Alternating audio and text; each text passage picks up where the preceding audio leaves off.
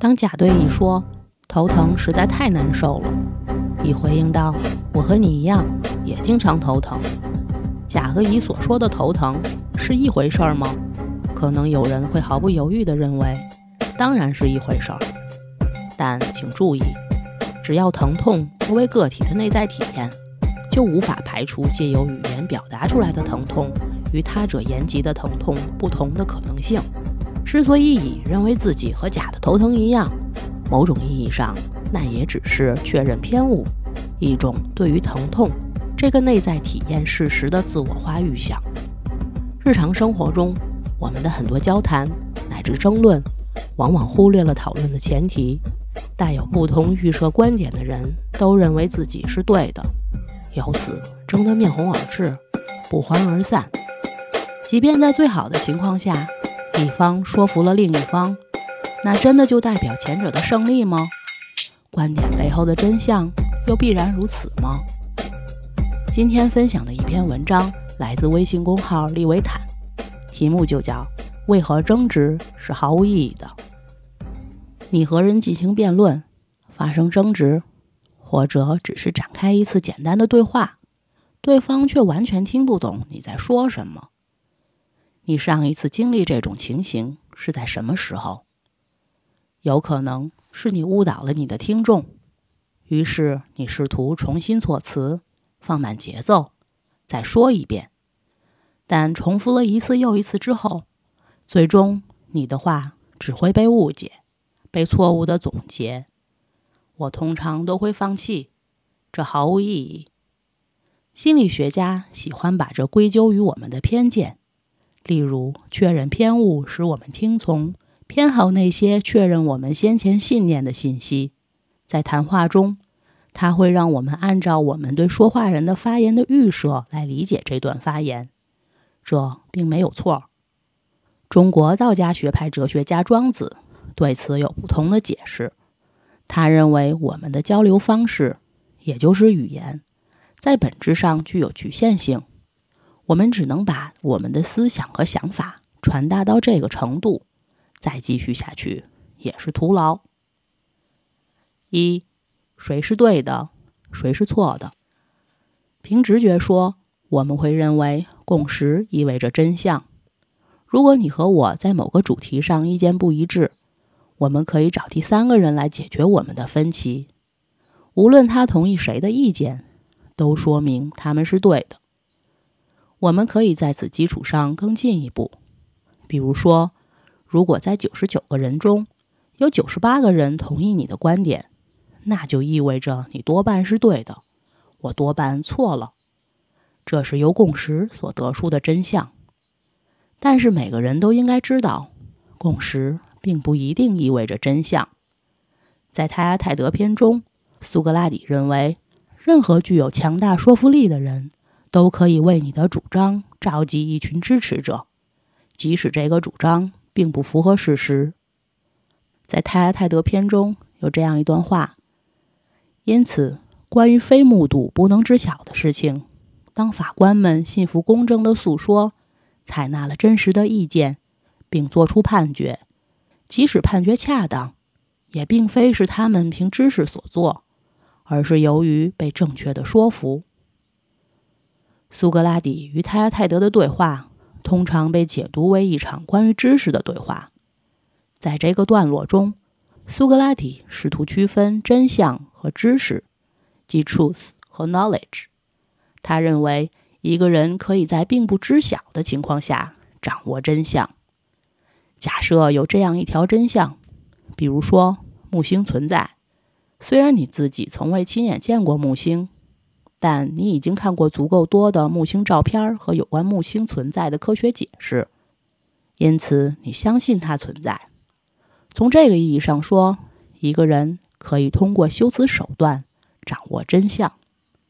一个人可以在不经历了解真相的过程的情况下被人说服，从而相信该真相。但庄子更进一步，他认为没有人能够真正通过修辞掌握真相。没有人能真正被说服，从而相信真相。庄子《齐物论》里说：“即使我与若辩矣，若胜我，我不若胜；若果是也，我果非也耶？我胜若，若不吾胜，我果是也，而果非也耶？其或是也，其或非也耶？其俱是也，其俱非也耶？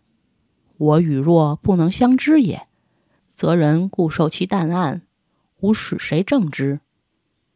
布莱恩·范诺登注意到，赢和输之间的模糊性，实际上让庄子的观点变得更强有力。让我们假设赢的意思是成功的说服了对方。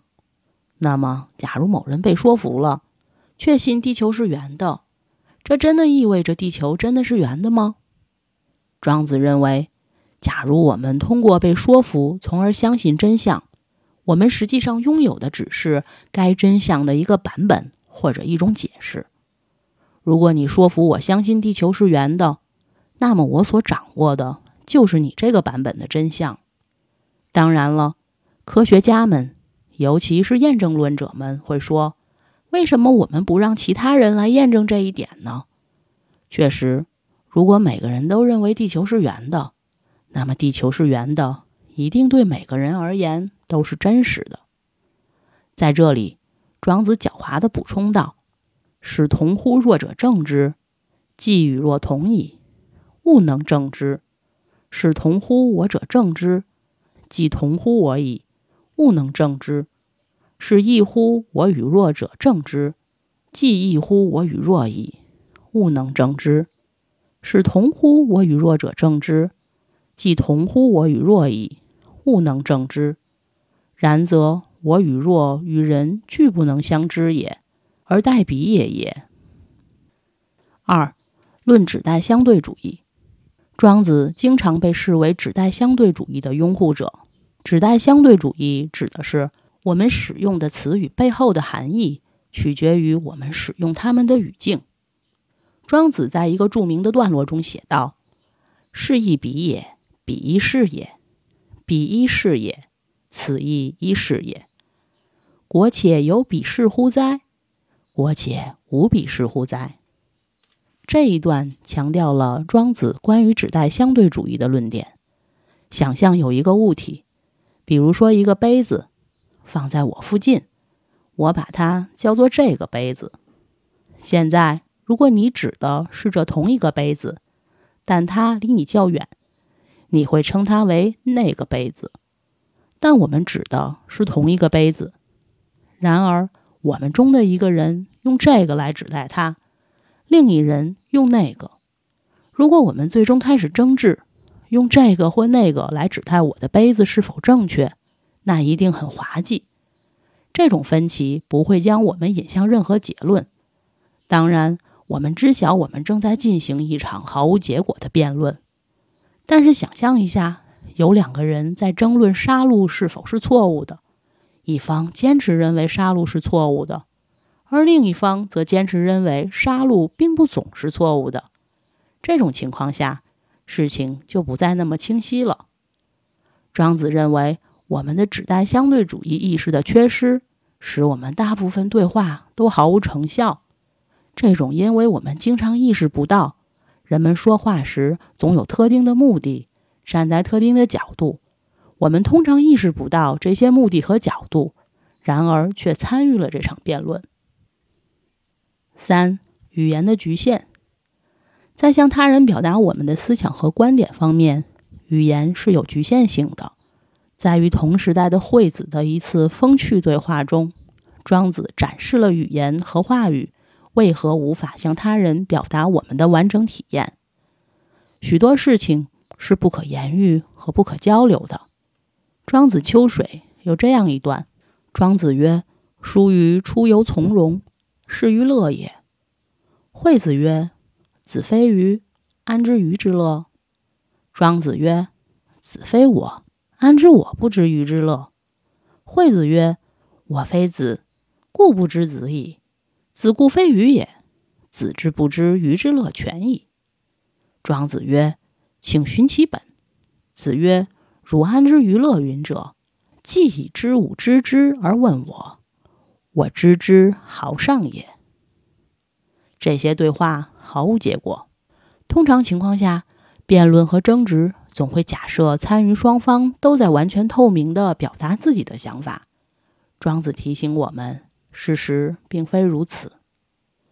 维特根斯坦的《逻辑哲学论》里有这样一句话：“语言乔装了思想，因此人们不能根据这件衣服的外部形式推知被乔装的思想的形式。”因为衣服的外部形式完全不是为了让人们知道肉体的形式而制作出来的，因此，庄子认为语言的功能应该止步于此。如果我们不能通透地表达我们的想法，也无法假设其他人可以做到，那么我们就不能判断谁是对的，谁是错的。试图证明谁对谁错是没有意义的，因为语言只能表达我们经验的一部分。将它与指代相对主义两者结合，便会使争论和辩论变得更加徒劳。四、认知的谦虚。庄子并没有要求我们完全放弃话语，取而代之的是，他建议我们尽我们所能寻求互相理解，不要固执地去论证某个观点。他要求我们远离苛刻断论，在与他人交谈时保持一种认知上的谦虚。庄子外物里讲，权者所以在于得鱼而忘权，提者所以在兔，得兔而忘提，言者所以在意，得意而忘言。吾安得忘言之人而与之言哉？在这一段中，庄子提醒我们，词语和语言是工具性的，它们是传达意义的工具。很多时候，我们沉迷谈话。忘记了这一点，我们说话时好像把说话本身当成了目的。庄子提醒我们，对和错是词语，它们是语言赋予我们的。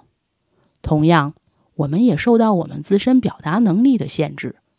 如果我们能不断的提醒自己这一点，那么我们就离与彼此进行有意义的对话更近了一步。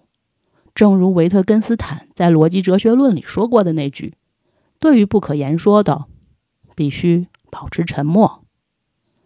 本篇结束，谢谢收听。thank you